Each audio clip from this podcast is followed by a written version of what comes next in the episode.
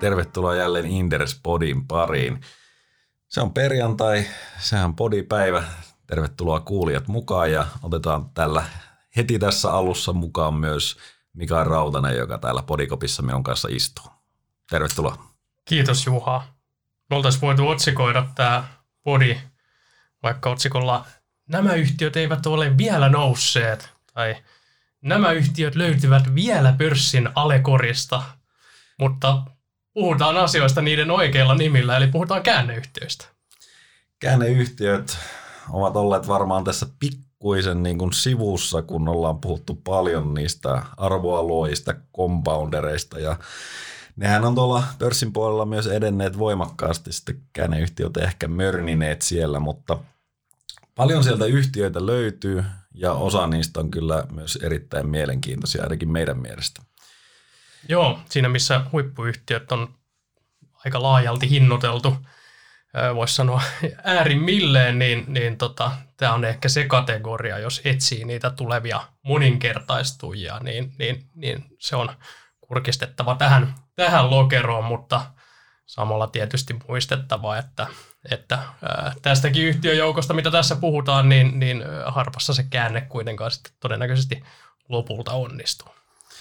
Joo, mennään tuohon myöhemmin, mutta lähdetään nyt ensimmäisenä liikkeelle siitä, että miten me määritellään käänneyhtiö. Joo, jos vedetään vähän ehkä mutkia suoraksi, niin, niin mä sanoisin, että se on yritys, jonka pitäisi tehdä voittoa huomioiden sen kehitysvaiheen liiketoimintamalli, markkinat ja strategia, mutta syystä tai toisesta tuloksen et, ö, tulosrivin etumerkki on miinusmerkkinen. Näin niin kuin hyvin hyvin yleistään. Ehkä se voi sanoa myös, että yritys, joka on selvästi alle sen normaalin tulospotentiaalin. Eli esimerkiksi semmoinen yhtiö, joka on kasvuvaiheessa ja investoi on tappiollinen sen takia, niin ei ole käänneyhtiö lähtökohtaisesti. Ei ainakaan mun määritelmän mukaisesti. Eli jos on tavallaan yrityksen tietoinen valinta, valinta ja strateginen valinta ja kehitysvaiheeseen liittyvä valinta, että, että tota, investoidaan ja tehdään sen takia tappiota, niin mun mielestä se ei täytä käänneyhtiön kriteereitä, vaan siellä pitää olla taustalla ää, ei tietoisia valintoja, että tehdään tappiota, vaan virhevalintoja, joiden takia tehdään, tehdään tota, tappiota tai heikkoa tulosta. Eli käytännössä jotain sisäisiä haasteita tai sitten se strategia on vaan lähtenyt alun perinkin vähän väärälle uralle. Kyllä, yleensä niin kuin strategisia virhevalintoja, sisäisiä ongelmia. Yleensä nämä niin kuin on tavallaan johdon ja hallituksen tasolla tehtyjä tehtyjä tota virhe, virhevalintoja, mistä ne kumpuaa. Tässä voisi vielä yhden asian nostaa esille, eli sykliset yhtiöt, jos se johtuu tällaista ulkoista syklistä ja sulla voimakkaasti kysyntä lähtee alta ja sä teet väliaikaisesti tappiota, niin sä et automaattisesti ole käänneyhtiö. Vaikka toki voisin laittaa hyvinkin löyhemmällä kammalla vaikka nyt Outokummun tai tällaisia yhtiöitä, joilla se kysyntäsykli on todella voimakas, niin niin käänneyhtiökategoriaan myös. Kyllä, ja sitten toinen, että yleensä se heikko suoritus on jatkunut pidempään useampia vuosien ajan, että jos on joku yksittäinen, yksittäinen tota, hikka tuloksessa, niin, niin se ei vielä, vielä niin kuin tiputa hyvää yhtiötä käänneyhtiöiden lokeroon. Joo, ja tässä vielä nyt kun korona on juuri, tai koronakvartaalit on juuri taustalla, niin tota, se ei tarkoita sitä, että jos nyt Q2 tehtiin tappiota, että nyt on käänneyhtiö, jos Q3 tehdäänkin voittoa. Että nämä, tämä on hyvin selvästi ulkoinen tekijä, joka ei liity siihen, että kilpailutilanteessa vaikka olisi ollut tällainen ikuinen alisuorittaja, mikä on ehkä aika monesti käänneyhtiöistä käytettävä termi myös. Kyllä. Miksi käänneyhtiöt on sijoittajille kiinnostavia sun mielestä? No käytännössähän sieltä löytyy niitä kovimpia nousijoita jos se käänne onnistuu, niin siinähän on se käänneyhtiöllä on se mukavuus, että se tulos on todennäköisesti hyvin kaukana sen potentiaalista ja ehkä klassisessa tapauksessa nimenomaan tappiollinen. Ja lisäksi yhtiö on monesti aliperformoinut pitkään, menettänyt sijoittajien luottamusta, jäänyt odotuksista ja sitten sitä kautta myös se arvostuskomponentti on runnottu erittäin alas. Kyllä. Ja sitten sulla on se vipuvaikutus sieltä, jossa, jos se käänne onnistuu, niin tulos nousee ja samalla sä voitat sitä markkinoiden luottamusta ja kertoimet lähtevät pidemmällä aikavälillä nousemaan. Niin Kyllä, eli silloin, silloin osake nousee vivulla ja niin kuin usein niin kuin tyyppikeississä voi moninkertaistua. Niin, Mikaeliltahan löytyy seurannasta, pakko nostaa Revenio. Sehän oli Joo. kuitenkin jonkinlainen käännekeissi silloin aikoinaan. Kyllä voi sanoa 2010-2011 selkeä käännekeissi, koska siellä toimitettiin vielä moni ei muista, mutta siellä toimitettiin Norjan logistiikkajärjestelmiä, joiden takia tulos, tulos oli todella heikolla tasolla. Joo, silloin oli kumiveneitä ja kaikkea muuta mahdollista vielä. Mm. Tai olikohan niistä jo luovuttu siinä vaiheessa. Mutta joka tapauksessa niin kyllähän tämä menestystarina on tullut, lähtenyt sitten hyvin kaukaa ja nyt nähdään tuloksia. Comptel, Stonesoft, ehkä sellaisia, mitä nyt niin kuin myös voisi mainita. Joo, Augmetic, Digia, nämä niin kuin omalta analyytikko kautta sijoittajauralta, Affecto. Joo. Niin, ja näistähän aika moni sitten itse asiassa, kun ne on onnistunut siinä käänteessään, niin päätynyt ostetuksi. Joo, joo, se on mielenkiintoista. Useinhan sijoittajat sanoivat, että no, tämä osake on painunut niin alas, että joku ostaa sen pois kuleksimasta. Mutta fakta on se, että yritysostajat harvoin nimenomaisesti etsii paskoja yhtiöitä ostettavaksi, vaan, vaan tota, kyllähän yritysostajat ennemmin niin kuin katsoo tutkalleen laadukkaita ja hyviä, hyviä yhtiöitä, ja niistä ollaan sitten valmiita maksamaan, maksamaan tota, hyvää, hyvää hintaa, varsinkin jos kyseessä on ää, niin kuin teollinen, teollinen ostaja eikä sijoittaja, sijoittaja-ostaja. Just näin. Ja yleensähän se tosiaan käänneyhtiöillä, jos nyt ajatellaan sitä klassista tapauksessa, niin siellä voi olla pitkä ongelmallinen jakso. Ja yleensä siinä vaiheessa ei välttämättä ongelmia haluta ostaa, vaikka se hinta olisi houkutteleva. Mutta siinä vaiheessa, kun se lähtenyt oikeille oikeille urille jälleen, niin siitä tuleekin yllättäen monesti erittäin kiinnostava kohde. Kyllä. Ajoitus korostuu sijoittajan näkökulmasta, eli, eli tällaisessa yhtiössähän sä saatat sen yhtiön kanssa mörniä vuosikausia, ja, ja, ja tota, varsinkin tämmöisessä nousumarkkinassa monissa, jos on lähtenyt käänneyhtiöitä poimimaan, niin on joutunut pettymään monien yhtiöiden kohdalla, kun kurssi on polkenut tai laskenut muun pörssin rallatellessa, eli, eli tota, ajoitus, ajoitus korostuu, mistä tunnistaa käänneyhtiön oikean ajoituksen? Ää, jos on pitkään mörninyt tai ollut niitä haasteita, niin kyllä mä sijoittajana odottaisin sitä, että sieltä oikeasti tulee sellainen merkittävä muutos.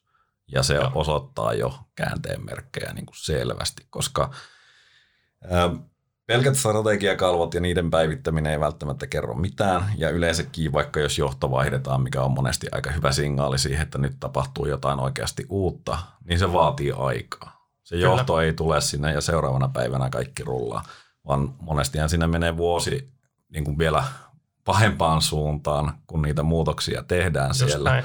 Ja sen jälkeen sitten ehkä aletaan nähdä niitä hyviä asioita. Eli toisin sanoen, niin sellainen, joka on pitkään alisuoriutunut, niin elää pidä kiirettä. Sä oot todennäköisesti liikaa ennakoimassa sitä.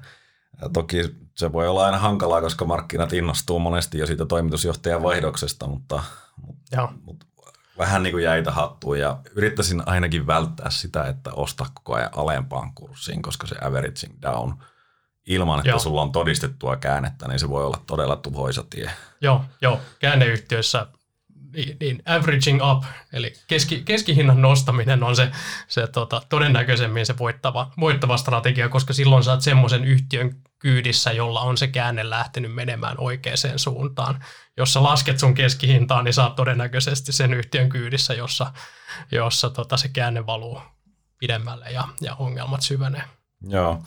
Tämä on tietenkin vähän ongelmallista, että tässä tosiaan ajoitus on monesti tärkeä kuitenkin. Joo. Siis, ja sitten sulla jos sitä potentiaalia on todella paljon siinä hyvässä keisissä, joka kääntyy, niin sitten tietenkin voit koko ajan nostaa sitä keskihintaa ja olla siinä mukana. Mutta sitten onhan meillä näitäkin käännekeissejä, jotka on osoittautunut vähän väliaikaisiksi ne käänteet. Eli mekin mallisalkun kanssa ollaan oltu Martelan, Martelan junassa ja sehän oli ihan klassinen käännekeissi. Kyllä. Meni erinomaisesti, luvut tuki sitä tarinaa, osakekurssi Mä en muista, miten paljon se nousi, mutta moninkertaistui joka tapauksessa ja monen otteeseenkin. Ja sitten... Tultiin melkein yhtä nopeasti alas. Just näin. Se, Käänne ei ollut kestävä. Käänne ei ollut kestävä ja se on aina sellainen riski, mitä tässä oikeasti pitää seurata, että näitä ongelmia ei ole niille, jotka, jotka sijoittaa yhtiöihin, jotka koko ajan pystyy luomaan sitä omistaja-arvoa.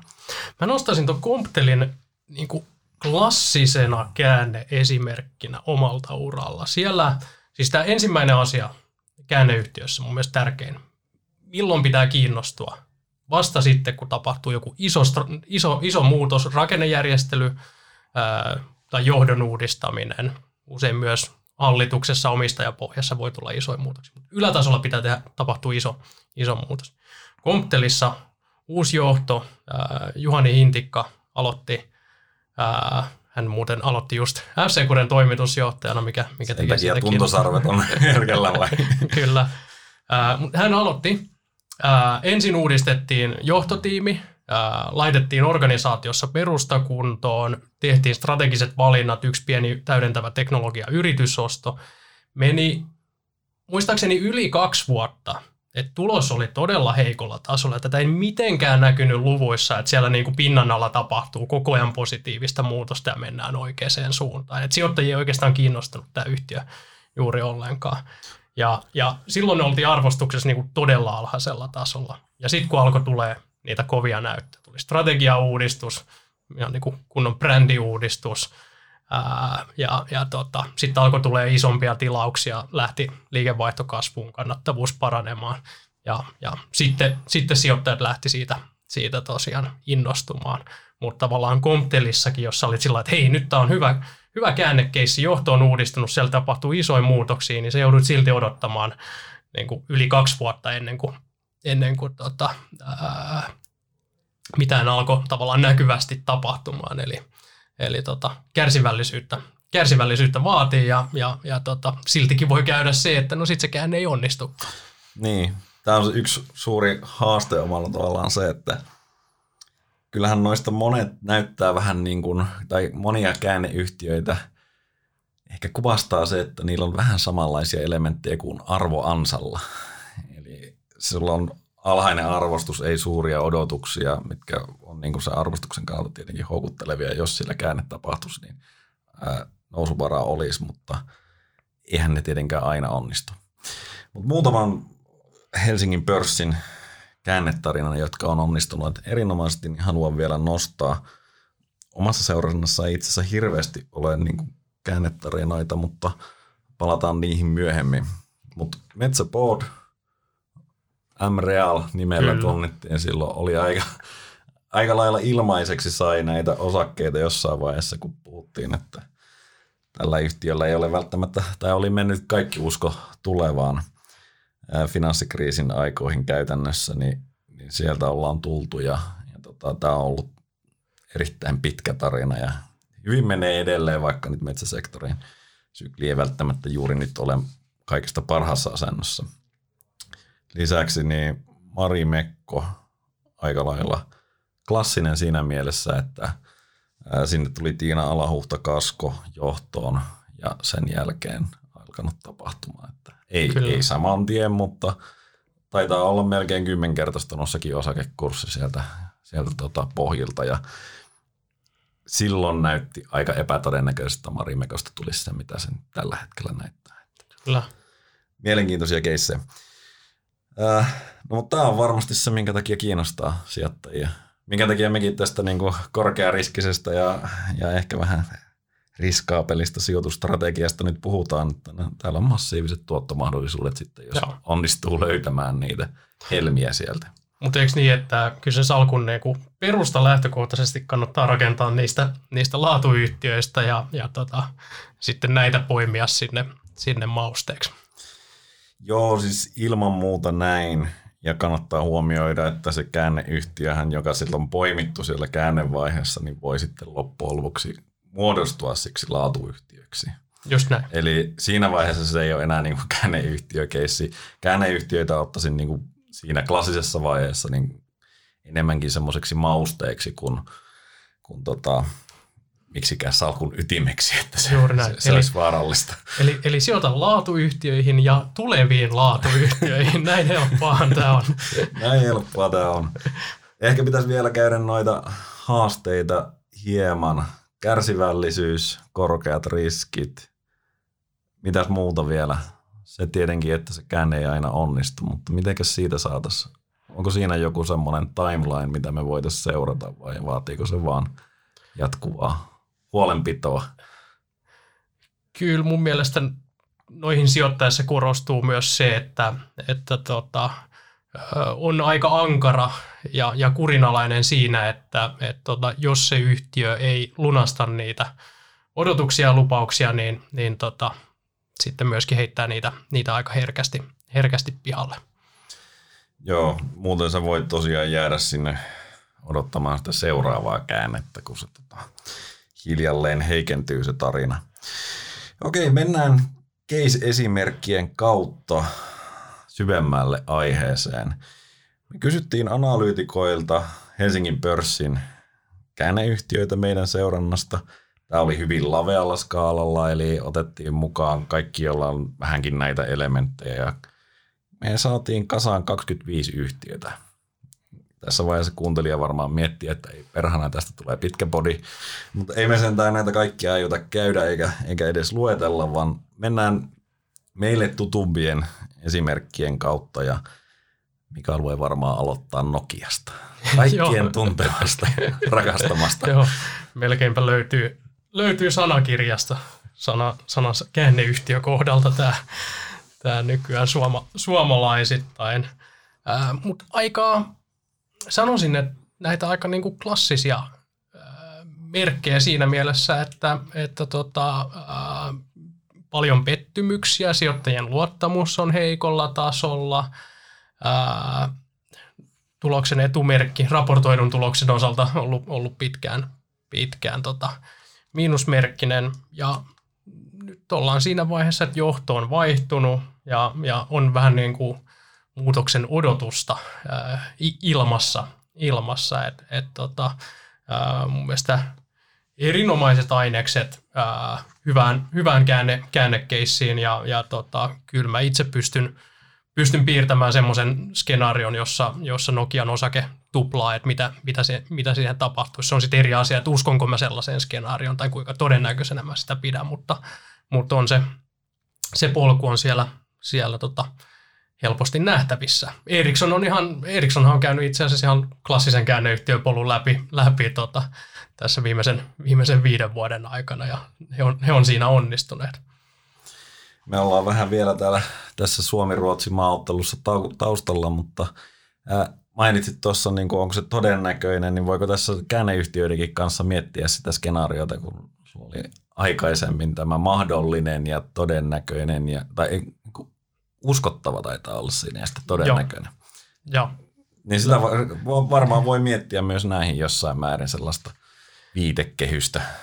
Joo, joo, eli tietysti sijoittajana pitää arvioida sitä, että, että jos heikko kehitys ja käytetään nyt tätä meidän, meidän tota klassikkotermiä mörniä, niin jos mörniminen jatkuu, niin, niin tota, jos heikko kehitys jatkuu, niin, niin ää, miten se osake silloin kehittyy, jos positiivinen skenaario realisoituu, niin, niin mitä silloin tapahtuu. Nokiassa tavallaan sijoittajalle kiinnostavaa on se, että ää, vaikka tämä niin kuin suhteellisen vaatimaton tuloskehitys jatkuisi, niin vaikea nähdä hirveästi laskuvaraa siinä osakkeessa. Eli, eli sulla on toisaalta vähän niin kuin patja siellä alla, mutta, mutta sitten tota, ää, ihan kivasti nousupotentiaalia, jos Lundmark tiimeineen onnistuu yhtiön kääntämisessä. Se, mistä mä oon huolissani, on, on, on se, että uusi johto, niin palataan taas siihen yleensä yksi-kaksi vuotta on, on niin kuin hyvin tyypillinen aikataulu, että siivotaan sitä perusta ja laitetaan niin sanotusti hommia kuntoon ennen kuin sitten lähtee kunnolla,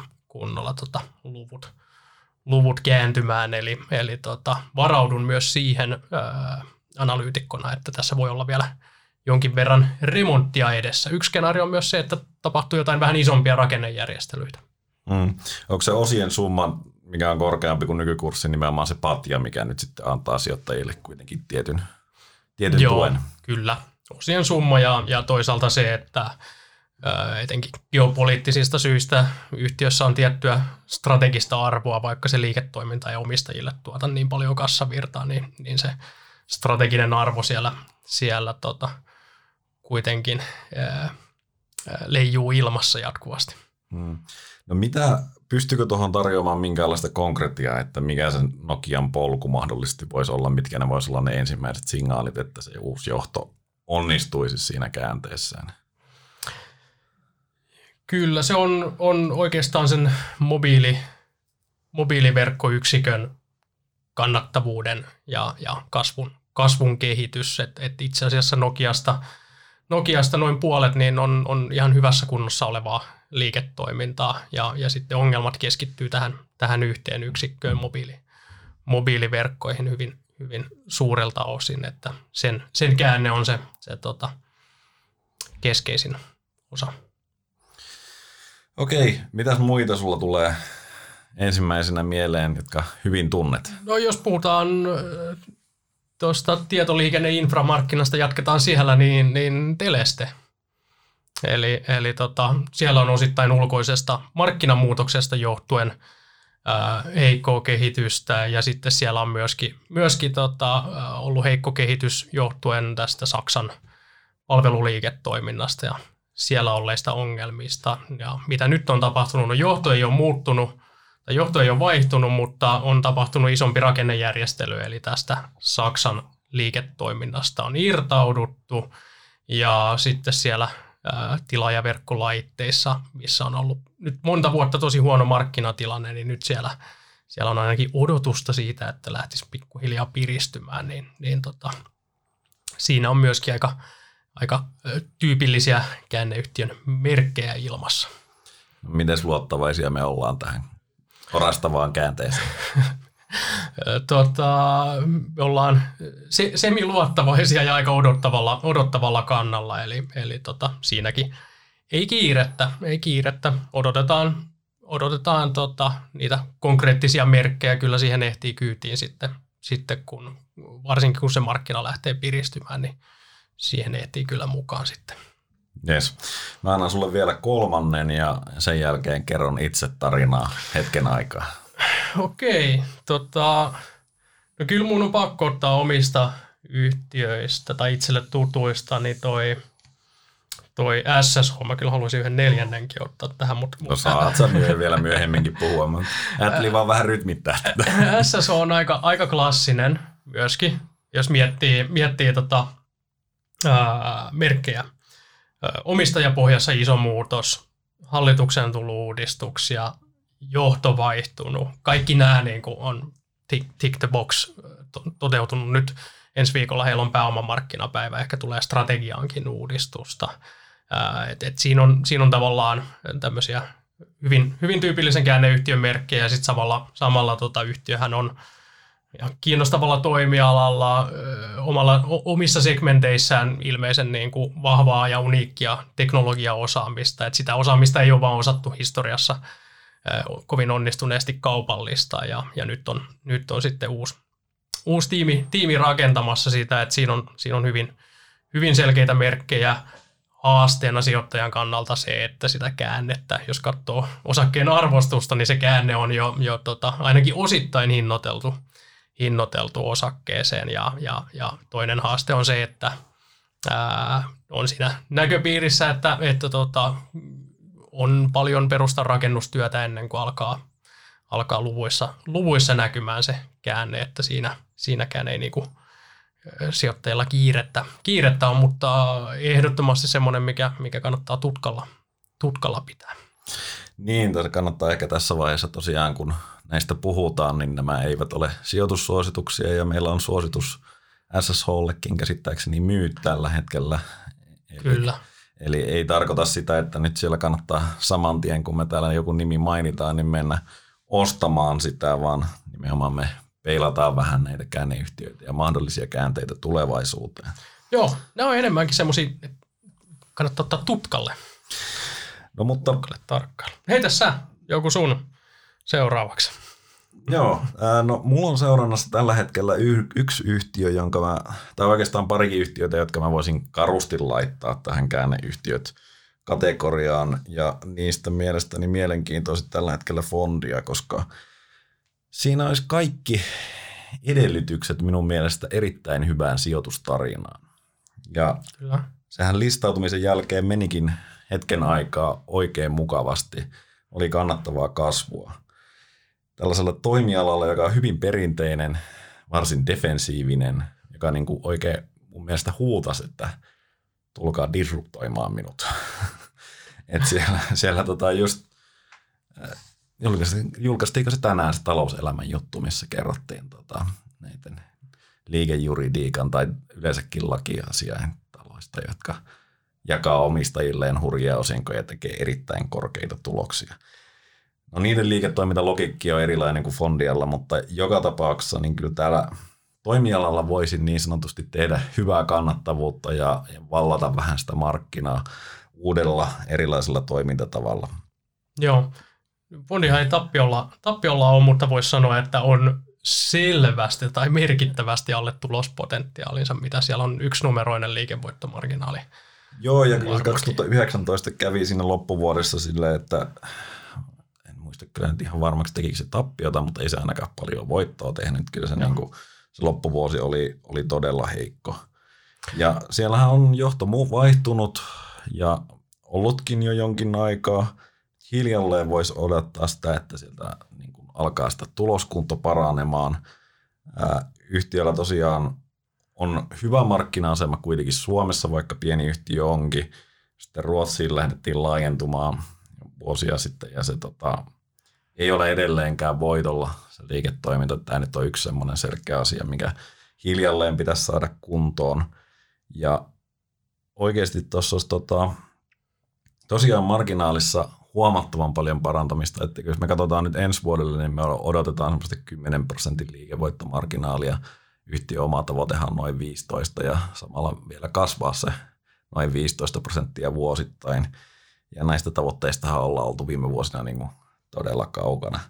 Ja silti Joo. kuitenkin näillä meidän ennusteilla niin tämä on ihan kohtuullisesti hinnoiteltu, että toki tämä ei ole sillä tavalla käänneyhtiö, että tämä nyt, tämä nyt on runnottu jo vuosikausia ja me saataisiin sieltä Alekorin niin kuin syvimmästä laarista tätä poimia, mutta, mutta tota, sijoittajien luottamus on kuitenkin mennyt siinä mielessä, että kyllähän tuolla aika negatiivisen sävyyn yleisesti fondiasta puhutaan ja mä ymmärrän sen, mutta samalla mä en allekirjoita sitä, että nämä ongelmat ovat sellaisia, että näitä ei voisi korjata ollenkaan. Että, että kyllä mä näen tässä erittäin paljon potentiaalia ja tähän liittyen niin pakko sanoa, että kun oman portfolion suosituin ja, ja menestynein keissi on kuitenkin Talenam, niin kyllähän tässä on samaa Aivan. paljon. Eli silloin kun mä aloitin seuraamaan Talenamia, niin kyllähän sitäkin vihattiin suorastaan, kun siinä se listautuminen, paljon, joo. listautuminen meni pieleen ja tuli tulosvaroitus ja osakekurssia hakattiin ja kun mä yritin tästä kertoa, että tämä on muuten ihan potentiaalinen mielenkiintoinen keissi, niin sieltä sanottiin, että ei kun siellä aktivoidaan niitä kuluja ja ei siitä tule mitään ja ei, se, se oli todella negatiivinen se vastaanotto silloin. Ja tässä on vähän samoja elementtejä kuitenkin. Ja. Defensiivinen toimiala, jossa tehdään asioita vähän eri tavalla, haetaan voimakasta kasvua, ollaan investoimassa siihen ja luvut ei ole tällä hetkellä hyviä, mutta, mutta ne voi parantua. Jos hommat menee hyvin, niin koska nähdään muutosta, tai koska pitäisi nähdä muutosta ensi vuonna? Äh, no siis mehän nähtiin jo alkuvuonna se, että, että kannattavuus nousi merkittävästi, ja se oli itse asiassa ihan niin kuin hyvällä tasolla, mutta ei minun mielestä niin kuin läheskään siellä, missä se voisi olla. Ja lisäksi tämä on vähän hankala sanoa tuosta varsinkin Q2, että miten normaali se kulurakenne nyt sitten oli. Tämä oli tosiaan täysin poikkeusoloissa. Mutta mun mielestä se oleellinen, mitä mä itse katson, on se, että tämä yhtiö menisi hiljalleen, kannattavuus paranisi. Sen jälkeen, kun kannattavuus on hoidettu kuntoon, niin lähdettäisiin hakemaan sitä kasvua jälleen. Ja sitten me nähdään, että onko siellä oikeasti sellaista kilpailuetua ja toimiiko se liiketoimintamalli niin hyvin, että sä pystyt oikeasti haastamaan sitä toimialaa, joka on kuitenkin niin kuin tosiaan hyvin perinteinen. Mutta tota, ensi vuonna viimeistään pitäisi kyllä näkyä luvuissa tai sitten joku ei ehkä ole mennyt niin, niin kuin oman suunnitelman mukaan. Hyvä. Laitetaan fondia tutkalle. Kun sanoit tuosta, että sijoittajat, sijoittajat vihaa tai puhuu hirveän negatiivisesti yhtiöstä, niin, niin ehkä, ehkä voidaan tässä jatkaa avidlyyn sitten, mikä, mikä oli se mun, mun, mun neljäs, että et, et, en, en itse omista, mutta näen siinä myöskin niin kuin aika klassisia merkkejä, pettymyksiä, ää, sijoittaja, tiety, tietyssä määrin voisi sanoa, että tietynlaista sijoittajavihaa, sitä kautta arvostus poljettu alaspäin.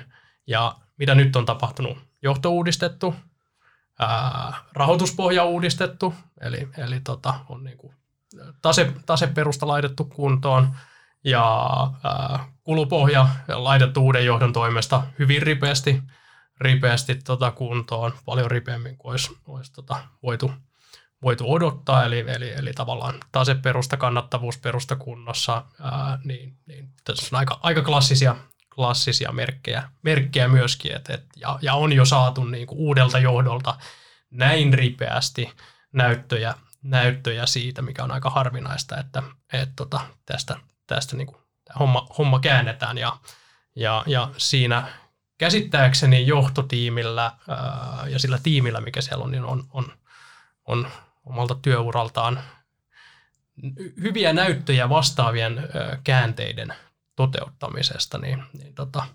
ehdottomasti tämmöinen tutkalle laitettava keissi vähintäänkin. Joo. Minäpä jatkan sitten toiselta omalta puoleltani.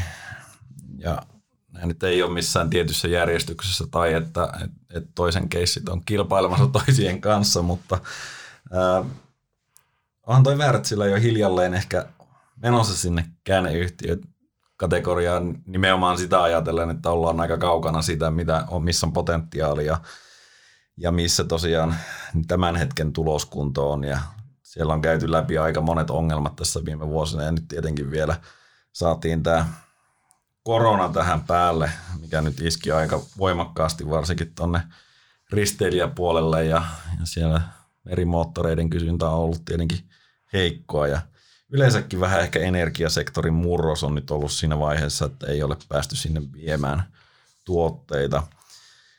Mutta... Onko johto vaihdettu?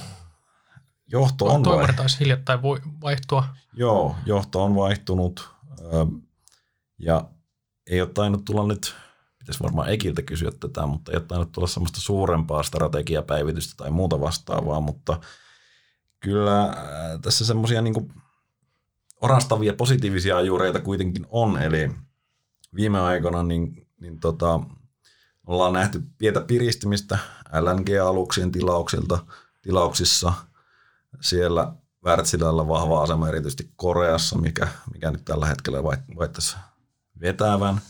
Sitten aurinko- ja tuulivoimaosuuden osuuden kasvaessa siellä aletaan olla hyvin lähellä sitä pistettä, missä ollaan yli 20 prosenttia käytännössä tällaisesta vaihtuvasta sähkön tuotannosta ja se yleensä tarkoittaa sitä näin karulla nyrkkisäännöllä, että alkaa olla varavoimaloiden tarvetta ja siellä tietenkin Wärtsilällä sitten – voisi olla hyviä mahdollisuuksia. Sitten lisäksi vety on ollut äärimmäisen kuuma trendi tässä viime aikoina ja siitä tietenkin puhutaan paljon, niin kyllähän toi Wärtsilällä on kuitenkin Power to X-projektien määrä ja, ja etenkin koko, niin kun ne kasvaa, niin kyllä siellä niin Wärtsilällekin luulisi olevan kysyntää, vaikka ei toki olekaan niin kuin suoraan yhtiö, valitettavasti, muutenhan kertoimet olisi varmaan eri luokkaa näinä päivinä. Mutta, eli Wärtsillä ei toimita elektrolyysiteknologiaa, mutta kylläkin voimaloita, joissa voidaan käyttää sitten mitä tahansa synteettistä polttoainetta, dieseliä, kaasua, ammoniakkia. Ja sinänsä niin kuin tässäkin trendissä jossain määrin mukana. Katsotaan, miten tämä menee. Joo. Mulla on jotenkin semmoinen mielikuva Wärtsilästä, että se on, se on niin kuin laadukas ja hyvä, hyvä yhtiö. En siis tunne, enkä ole koskaan omistanut, mutta, mutta tota, mielikuvassa, mielikuvissa ainakin äh, sellainen yhtiö, jolla on varmasti globaalia, erittäin vahvaa, vahvaa uniikkia osaamista monilla alueilla ja, ja sitten sen osaamisen kaupallistaminen ei ole vaan ilmeisesti viime vuosina onnistunut, onnistunut no. niin hyvin, mutta, mutta siinä on varmastikin rakennuspalikat olemassa, että siitä tulee – jälleen jonain päivänä erinomainen yritys. Joo, ja siis täytyy tosiaan korostaa, että kyllä tässä on paljon ulkoisiakin tekijöitä. Sisäisestikin on tehty, kyllä onhan asiat mennyt pieleen tässä. Viime vuosina on projektit mennyt yli ja niin edelleen, mutta jos katsoo sitä pitkän aikavälin träkkiä, niin tosiaan Wärtsillähän on tykittänyt semmoista 20 prosentin oman pääoman tuottoa niin kuin vuosikymmeniä tuossa ennen, okay. ennen haasteita. Että Eli mun mielikuva oli oikea. Mielikuva, mielikuva on ihan oikea. En ole yli kymmenen vuoteen varmaankaan omistanut yhtäkään konepajaa, mutta laitetaan Wärtsilä nyt tutkalle. Perinteinen konepaja on, on sulle liian hidas käänteissä. tota, pitäisikö mun vähän tasoittaa tätä siinä mielessä, että jos mä ottaisin vielä kolmannen tuolta vai löytyykö sulta se viides siitä suoraan? Tota, no mä, o- omalla listalla, listalla on Enedo eli entinen, entinen Efore, ää, joka, joka on niinku erittäin, erittäin pitkä, pitkä käänne, käännekeissi ollut käännettä yritetty useampaan, useampaan kertaan. Nyt oli jo vähän merkkejä siitä, että se lähtisi realisoitumaan ja sitten tuli, tuli korona. Sitä on vähän taas pidemmälle, pidemmälle potkittu, että ää, se, on, se on sellainen, missä, missä ei ehkä tällä hetkellä kiirettä, kiirettä ja kyllä tuolla Enedon lisäksi niin, niin pelisektorilta ton Next Gamesin, Next Gamesin tota, voisi vois nostaa, jos miettii tällaista, että jos kaikki menee erinomaisesti, niin on potentiaalia osakkeella nousta, nousta merkittävästi. Niin Kuinka monta niin jossia on, siinä on? Siinä on liian monta jossia, ainakin itselle. Okei, okay, ainakin toistaiseksi. Katsotaan sitten, kun saadaan karsittua niistä joitakin. Niin. Okei, okay, mä voisin nostaa, tämä on aika lailla klassinen, eli Rapala. Erittäin, erittäin hyvä tulevaisuus takana, mutta aika pitkään on nyt sitten jumittunut ja ollut laskutrendissä käsittääkseni sekä tulos että osakekurssi. Ja on tehty kyllä niin kuin kaikenlaista on kokeiltu. Varmaan tämä suurin on ollut tämä Batamin uistin tehdas ja se ei vissiinkään koskaan tullut kannattavaksi ja nyt sieltä ollaan lähdössä. Ää, toimitusketju, Venäjän myynnin romahdus, kaikki on niinku, on tässä ollut. siis, siis, siis tässä on hyvä, hyvä kertoa pieni story tähän väliin. Mä siis sattumalta, mä en edes muistanut tätä asiaa, mutta kun kävin lapsuuden kodissa ja pengoin siellä vähän kaappeja katoin, kävin, kävin läpi mitä papereita sieltä löytyi, niin sieltä löytyi tämmöinen yläasteen ysiluokan harjoitustyö. Mä olin 14-vuotias ollut silloin. Ja me oltiin tehty siinä harjoitustyönä osakeanalyysi Rapalasta. Ja siinä, Rapala, siinä Rapala-analyysissä oli yhteenveto, että Rapalan osakkeet olleet laskussa, mutta nyt on näköpiirissä nousua. Ja, ja tämä oli, tämä oli tota, tästä on siis tasan 20 vuotta. Ja Rapalan osake oli silloin jotain 5 euroa ja tänä päivänä se on, on mitä kolme, kolme ja puoli euroa, kolme euroa. Eli, eli tota... no, mutta kyllähän se kävi siinä niin kuin huomattavan paljon korkeammalla käsittääkseni. Saattoi jossain, jossain välissä, mutta, mutta tota... Ei nyt tuomita sinun analyysi. mutta että, ehkä, ehkä toi, toi kuvastaa, kuvastaa sitä, että sitä on odotettu aika, aika pitkään, pitkään mm. sitä, sitä käännettä. Mutta jos miettii sitä, niin mun mielestä Rapalassa siis itse kalastajana sanoisin, että siinä on, siinä on kyllä niin kuin kaikki rakennuspalikat olemassa siihen, että siitä rakennettaisiin erinomainen yhtiö. Niin siis käsittääkseni... Ihan brändistä lähtien. Niin, niin nimenomaan tämä brändi on, on käsittääkseni pärjännyt erinomaisesti siitä huolimatta, että yhtiöllä ei ole mennyt niin hyvin. Eli keskeisin kilpailuetu Rapala-brändi niin on edelleen vahva. On, no siis mietin niitä, niitä niin kuin balsa, balsakapuloita, mihin on laitettu koukut ja, ja, ja mä olin, no nyt mä vähän niin kuin yksinkertaista, mutta, mutta se, että ilomielin maksan niistä 12-13 euroa kappale näin niin kuin, kalastajana, niin, niin tota, on se nyt kumma, jos ei, jos ei sillä, sillä tota, saada tulosta, tulosta aikaan. Tai no, tämä uistin myynti nyt käsittääkseni onkin se, se syömähammas, millä, millä sitä rahaa, rahaa eniten tehdään, mutta, mutta, tota, mutta on se brändi huikea ja, ja miettien, että monissa, monissa maissa rapala on kuitenkin kalastajille sama kuin vaappu, niin, mm. niin tota, se kuvaa sitä brändi, brändivoimaa. Voisin vielä lyhyesti kertoa, että täällä kuitenkin niin kuin vaikka ongelmia ei vielä saatu korjattua, niin ne tunnistettiin jo strategiamuutoksessa 2017, mutta sitten se läpi vienti on ollut niin hidasta, että ei sitä oikein vielä kauheasti tuloksia on raportoitavaksi, mutta nyt on sitten maaliskuussa 22, 2020 aloittanut uusi toimitusjohtaja ja nyt muutosprosessia viedään ilmeisesti vähän vauhdikkaammin läpi, että tässä voi olla mahdollisuus jo niin kuin lyhyellä aikavälilläkin. Ja jos muistellaan kuitenkin, että Rapala teki 2004-2011 noin 10 prosentin liikevoittomarginaalia ja nyt ollaan jossain ihan muualla tasolla, niin, olettaen, että siellä pohjaa ei ole kuitenkaan tuhottu, että brändit ovat voimissaan ja liiketoimilla on hyvät, hyvät edellytykset, niin tämä voi olla sellainen, mikä nyt sitten voi oikeasti tulla läpi aika lyhyelläkin aikavälillä. Toki jälleen kerran kannattaa muistaa, että tätä on odotettu pitkään, että ei kannata Joo. nyt niinku hätäillä.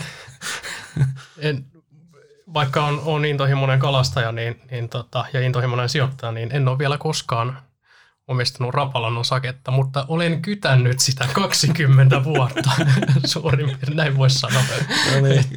et, tota, ehdottomasti mä oon, mä oon itse, itse siitä niinku todella todella kiinnostunut sitten, sitten kun tota, palaset loksahtaa kohdalle. Et se, ei, se ei mulla riitä sijoituskriteeriksi, että mä tykkään, tykkään kalasta ja tykkään käyttää Rapalan tuotteita. Okei, viimeisenä minun puolelta ehkä keissi, johon olen itsekin sijoittanut aikoinaan ja tehnyt yhden suurimmista tappioistani.